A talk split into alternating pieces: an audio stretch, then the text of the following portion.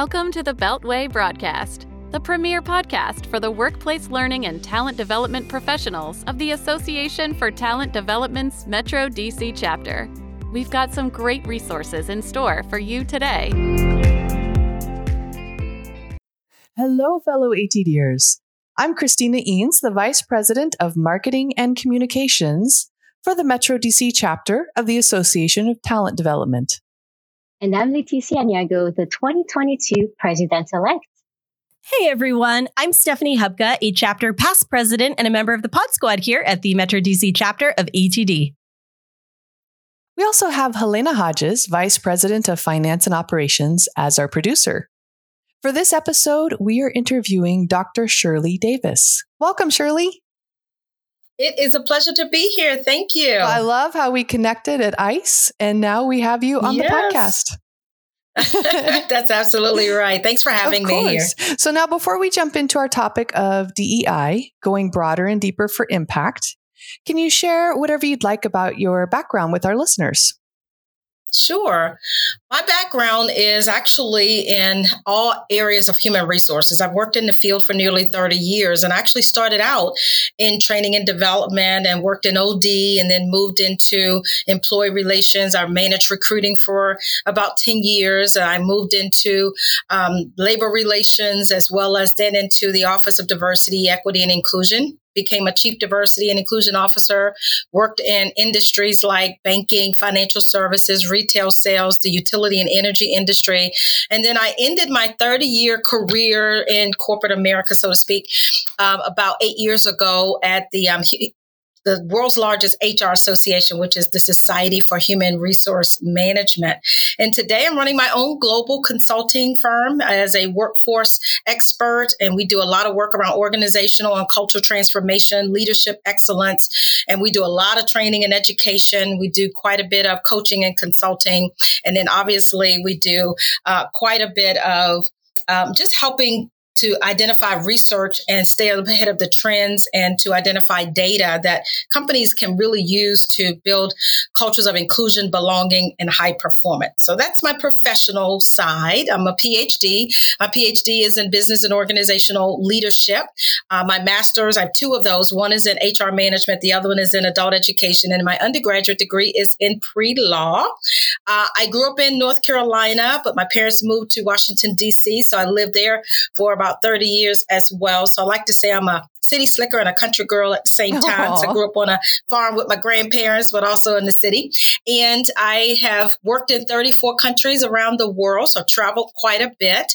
Uh, and about six years ago, I decided that I wanted to move to greener pastures, literally. So I left DC and moved to Tampa Bay, right by the ocean. So I live by the beach and I'm a beach bum. I'm an HGTV junkie. I'm a movie buff. And um, I am a mom of one daughter who is 27. And I'm happy to say she finally got the religion and decided to join my firm last year. Oh. And an author yes. as well. I am an author. I've written five books. My latest two books are the Diversity, Equity, and Inclusion for Dummies book, the first ever. And I'm so thrilled to have been asked by Wiley and Sons, which is the publisher of about 3,000 brands of the Dummies books, but they never had one on DE&I. So they asked me because of my extensive background and my role as a chief diversity officer. And then the other one right before that one, within six months, I wrote another bestseller, which was called Living Beyond What If. How do you release the limits and realize your dreams. So they're two like they're on separate spectrums, right? One is about professional organizational development. The other one is about how do we come to become the best version of ourselves and get out of our own way of asking a bunch of what if questions that limit our destiny. Oh, that's awesome. Yeah. Yeah, thank you. okay, let's jump into our topic. So, first off, yeah. what are some common myths about diversity and inclusion? Oh gosh, I dealt with so many of them, and I'm still dealing with a lot of them today. As a matter of fact, in the Dummies book, I had the opportunity to actually write quite a bit about them. But I was talking about how important it is to recognize that, first of all, when we're talking about diversity and inclusion, it's not just about race and gender, although that's an important aspect of it, but it really is all the ways that we differ. And every one of us actually is diverse. So diversity is about the talent. And a lot of times leaders think that when we start talking about we need to hire more diverse talent, that means that we have to lower our standards. So that's a myth. Is that hiring people is about looking at the fact that talent comes in all shapes, sizes, colors, backgrounds, you know, and educational levels, all those things. And it's not about now lowering your standards and and thinking that you now have to, um, you know, hire people just because of their race and gender. The other one too, there's just a couple of them, but another one too is that are we really thinking about diversity only as diversity of thought, right? So that's the other. Hey, if we if we have a very homogeneous team, don't we already have diversity of thought.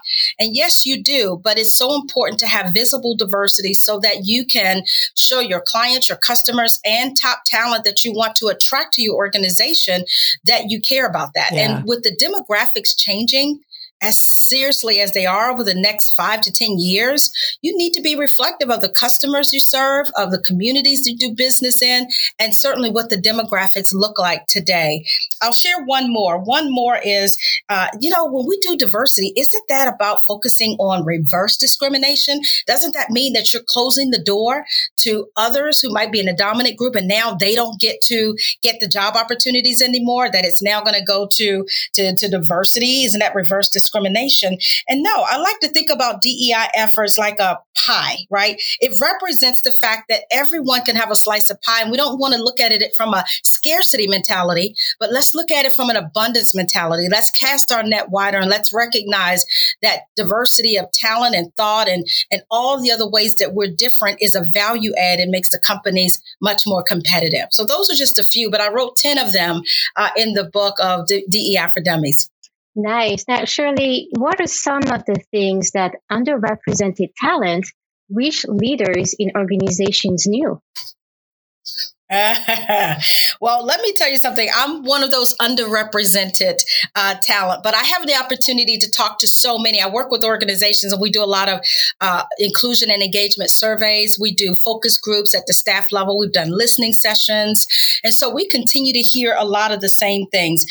A couple of things that they wish that their leaders knew, or we wish that our leaders knew, is that again, representation equals diversity, equity, and inclusion, right? It's not only about just getting a woman and getting a person of color and then checking a box and saying that you're done. That's one. We also want our leaders to know that we don't want to be tokenized, right? We don't want to be tokenized just because we are the only one. I've been in those situations where I was the only one in the room and they needed to take some uh, pictures and put some stuff out on a marketing campaign. And because I was one of the only senior leaders of color, I used to always get called for the photo ops, right? So, you know, you don't want to be given opportunities for that reason. And I remember being put in jobs where the company had settled multi-million dollar class action lawsuits and now they had to look at you know diversifying. So then they just started picking people. And i remember being picked for jobs that i wasn't even interested in and wasn't qualified for. I didn't want that job right? So those are the other things we have to think about. And i think the other piece too another one is that we have to make sure that everyone does their own work. So that's one thing i wish my leaders would do more of is not thinking that de and i work is about people of color doing all the work but this is a leadership competence competency. And every one of them should also be getting more educated and more informed about how to work more effectively across differences. I think all of those are important. And just, you know, one more don't interpret my silence as consent or agreement. Sometimes people don't speak up in the organization because they don't feel like there's psychological safety, or we don't speak up because maybe we had before and we were dismissed or minimized with the value of the ideas that we shared, right? So we have to make sure too that we are allowing all people to have equal airtime and share their ideas and not be minimized when we do. I think it is both fascinating and frustrating to hear you talk about some of the challenges.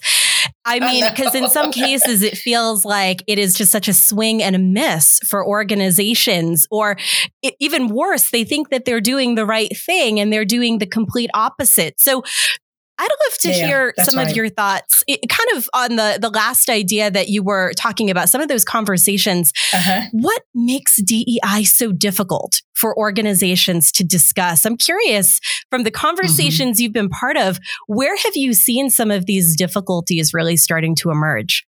Yeah, that's a great question. Thank you for asking because it really yeah. is difficult. It's uncomfortable and it's unfamiliar. And the reason for it's a lot of reasons. So a couple of reasons is because, you know, and I've been in HR 30 years, so I can talk about us, is that we haven't always made it easy and we haven't always given permission for people to talk about what we consider today these taboo topics, right? Talking about mental illness or mental disabilities or talking about a person's sexual orientation or talking about race and gender or age. We always told people don't talk about those kinds of things. And so it's made it difficult because now in the last two and a half years, especially since there's been such a greater call and a cry for focusing more on equity in organizations and being more inclusive, companies haven't known how to do it and leaders are deathly afraid.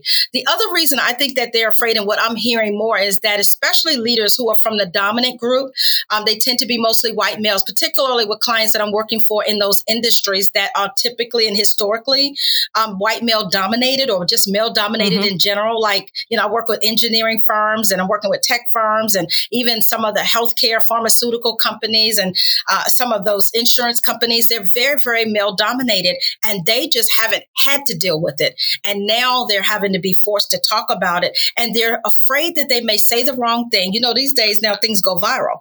And so yeah. when, you, when something gets said and you are a leader, it can cost you your career and cost you your reputation uh, and cost you money, sure. right? So look at what's happening now, even with Sesame Place, just as an example. I'm just saying, right? So when you look at what's happening there, the fact that they put out a statement uh, about Rosita responding or not responding to two little girls who wanted to just be hugged and acknowledged, and they came out with a statement that was very tone deaf, and they had to come back out again with another statement. That's the kind of thing that they're afraid of, and it's uncomfortable for them because they don't know how to say certain things because they've never had the experience and they haven't been given the training and the education, and that's what we need to do more of today. So those are some of the reasons that make it so uncomfortable because people people can lose their jobs. People get sued for this, and people get blamed and shamed on uh, on you know social media as well.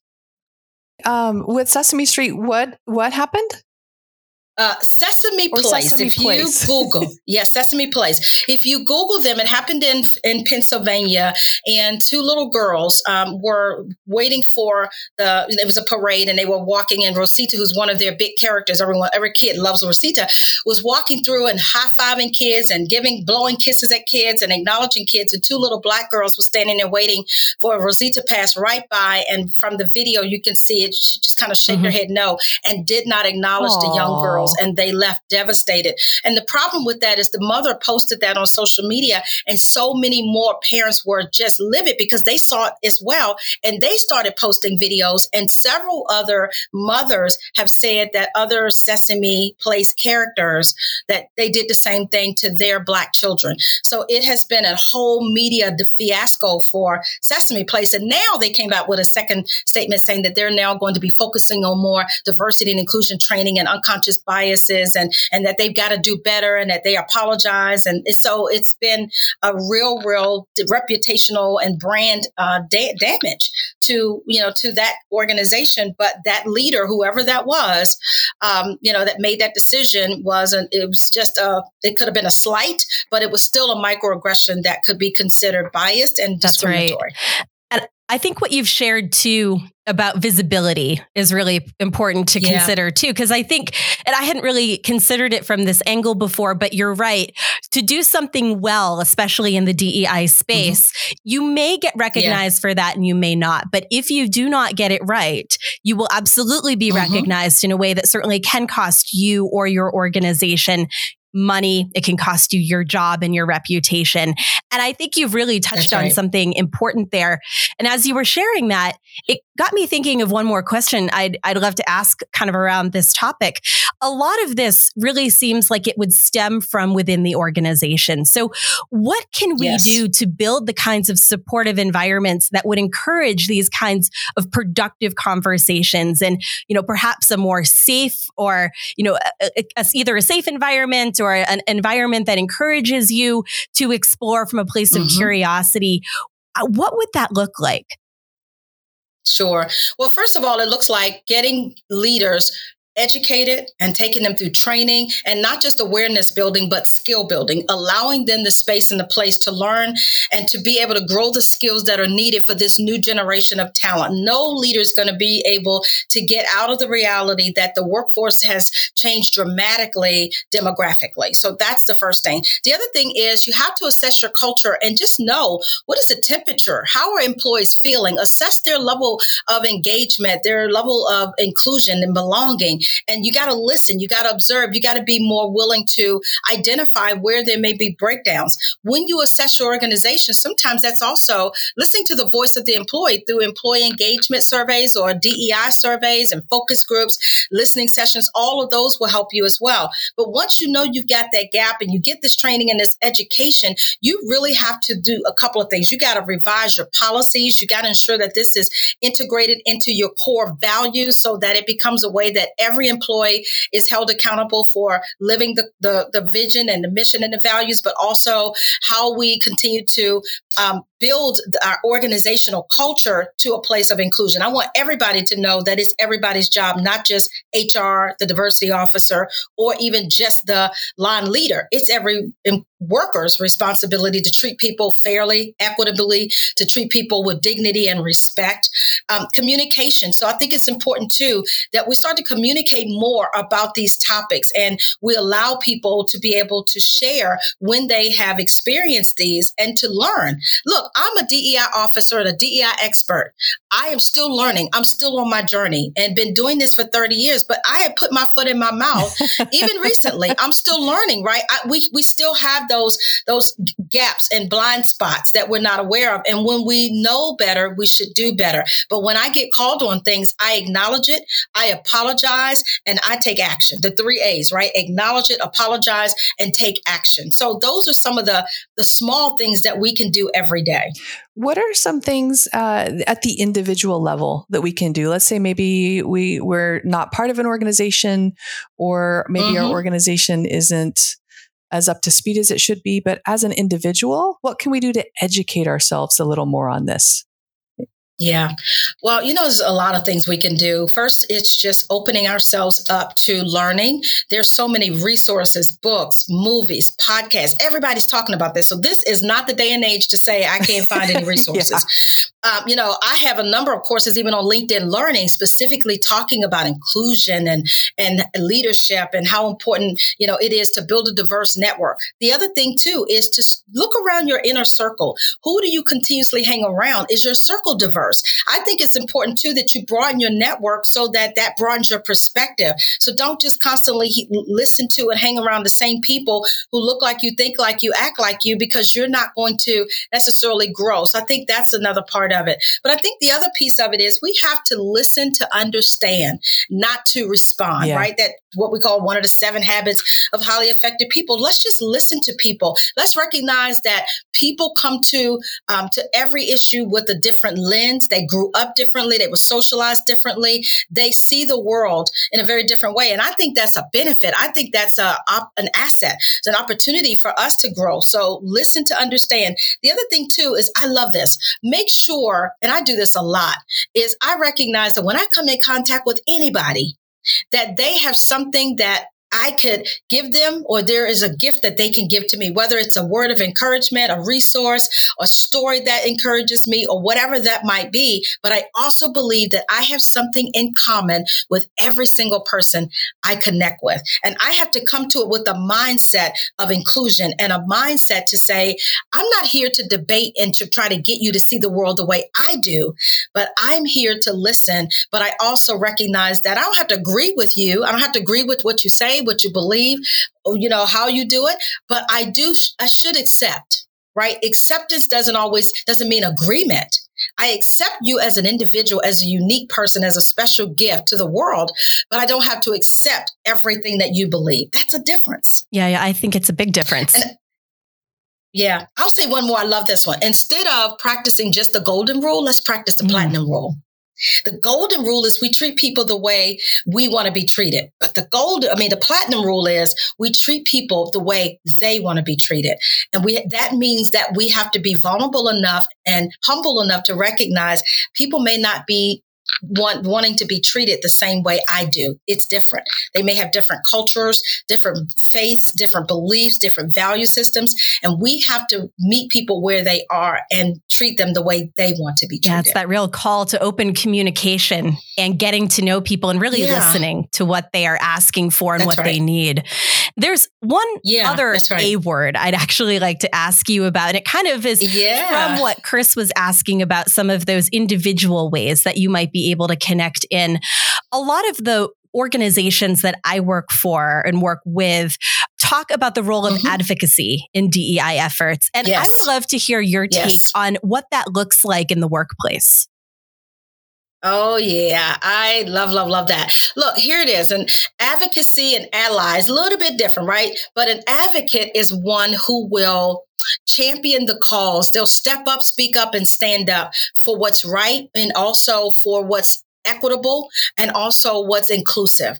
Uh, an advocate is one who may be a person of influence. They may even be from the dominant group, and they're ones that can influence and impact outcomes, um, strategies, the ways that things are being changed, and the ways that people are being treated. An advocate is one who might um, really be able to speak on my behalf, even when I'm not in the room. An advocate can also be like a sponsor. An advocate is one who will also listen, yes, but they will also want to learn more about you so that they can be, you know, they can be that voice to help to get you opportunities to open new doors that you might not be able to open. An advocate is one who will show up. They'll be visible and they're not, they've got courage. They're not afraid to call something out, but they're not afraid either to, um, to say, yes, that was, that was what I was here for. That was wrong. And and here's what I heard. And hey, you know what? Dr. Davis just said this and you guys overlooked that. But you know, let's listen, let's let's probe a little bit more. That's what advocates do. It would be wonderful for the workplace to have more of them.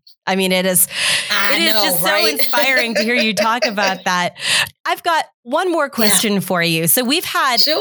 this fantastic, very broad conversation about DEI. Mm-hmm. And with so many of our listeners coming from that talent development space, I'm curious, as talent development professionals, is there anything either very broadly or very specifically that we might be able to do or to consider when we think about cultivating DEI within our own organizational cultures? Yeah, I mean, obviously, as, as I talked about the learning and mm-hmm. the education, look, it wouldn't be a bad idea to be intentional about getting a mentor or getting a peer yeah. coach, a peer coach of someone who's different from you. A peer coach is someone and a trusted advisor who can help you bounce ideas off of it, right? Who can be your sounding board. If you know that you've got some blind spots and you're aware of those blind spots, they can help you talk through that and solve for some of that. So, for example, I got some of my best learning from white older men who were my mentors. And at the same time, it was reciprocal mentoring because they started to learn more about what I was experiencing as a woman, as a person of color, as a single mom, as a woman of faith, and all of my other aspects of my identity. And that helped them to see things differently. They saw me differently. So I think that's an, an important, you know, an important piece of it as well. Uh, and then I think too that, you know, go to some of the learning events that are out there. Take a course in, in on LinkedIn Learning or some of the other online online courses that are out there. I mean, I do this a lot. I have a DEI certificate of mastery. There's so many resources out there. I would say to look at some of those. There's even some great movies that are out that you could learn about diversity. Like I love, and I'm a Netflix and Hulu and, and Prime videos and all of those. I love this show called New Amsterdam. And they did a really good job of tackling a lot of issues around diversity, equity, and inclusion in a great, great show with wonderful acting. But they did a great job of addressing some of those. I think those are other ways that we can do it. But look, there's so much cultural, um, you know, in our in our own environments, in our own communities. Go to some plays, go to some of the museums, go to some of the festivals and parades, and and learn more about some of those things. Be intentional about learning more about inclusion. This has been so informative, Dr. Davis. Thank you so much. And thank you. Uh, we can go on forever. I know I can, but we have reached the end of our episode, and we. Oh my love, gosh! Wow, that was so quick. Yes, we love asking our guests rapid fire style questions, and each question ah, okay. requires less than sixty seconds to respond. Are you ready? I'm ready. Okay. okay. Here's the first one. Give us one book that everyone must read and why. I would love, love, love people to read my books that I talked about, but I also think that a really good, it's a, and it's a, long term, it'll have long shelf life. And it's by John Maxwell on leadership. John Maxwell just talks a lot about leadership, and I believe all of us should read it simply because all of us have uh, have an opportunity to be a leader and to lead from any seat at any level in the organization. And I think we have an opportunity to grow our leadership skills in a much more effective way. That would be one beyond my two. Nice. Okay. what is one tool that you can't live without? My voice. my my voice is my tool to help the world understand this important topic and talking about it and coaching about it and training about it. I think is very important. And so I believe that my voice really carries a lot of influence and impact and it's helping so many people's lives change and it's helping people to see and get a larger vision for themselves. So I appreciate having my voice to speak my truth. Yes, I love it. Did not expect this response, but thank you. Now, on to the last one. What is the best piece of advice you have ever been given? Uh, one of my mentors, and he's been my mentor for about 21 years, and he is the master motivator, been a motiv- motivational speaker for over 40 years, and that's the Les Brown. One of the things that he helped me a lot that changed my life was he said, You need to jump and grow your wings on the way down. He said, You are gifted, you're talented, you're educated, you're intelligent, you're skilled, and yet you got to get out of your own way and jump. He said, You'll be okay, you'll figure it out, but you've done so much. Don't play small small in uh, in such a big world that you could be. So he said, jump and grow your wings on the way down. And I did that, took some risk, calculated risk, and I've never been the same since. Oh, well, thank you so much, Shirley, for sharing your wisdom with us today. Yeah, it's been my pleasure. Thank you for having me. Oh, and a thank you to my co hosts as well. Yeah, thank you. And I love your pen, Dr. Davis. Thank you so much. I hope your guests will all stay connected with me on social media. I'm everywhere on LinkedIn and Twitter and all of those. And certainly visit me at my website at drshirleydavis.com. Yeah, we certainly will. We are very grateful that you have shared your best tool, your voice with us today. So many inspiring yes. ideas. I am excited to start using some of them myself. Thank you. My pleasure. Have a great rest of the day. And of course, we want to send many thanks to our community for listening. Before you go, we have a message from our producer, Helena Hodges. Do you need consultant services? The Metro DC chapter of ATD has many talented members. Go to dcatd.org and check out our consultants directory under the resources menu option. Want to network with other chapter members? Join the Metro DC chapter of ATD members on LinkedIn today.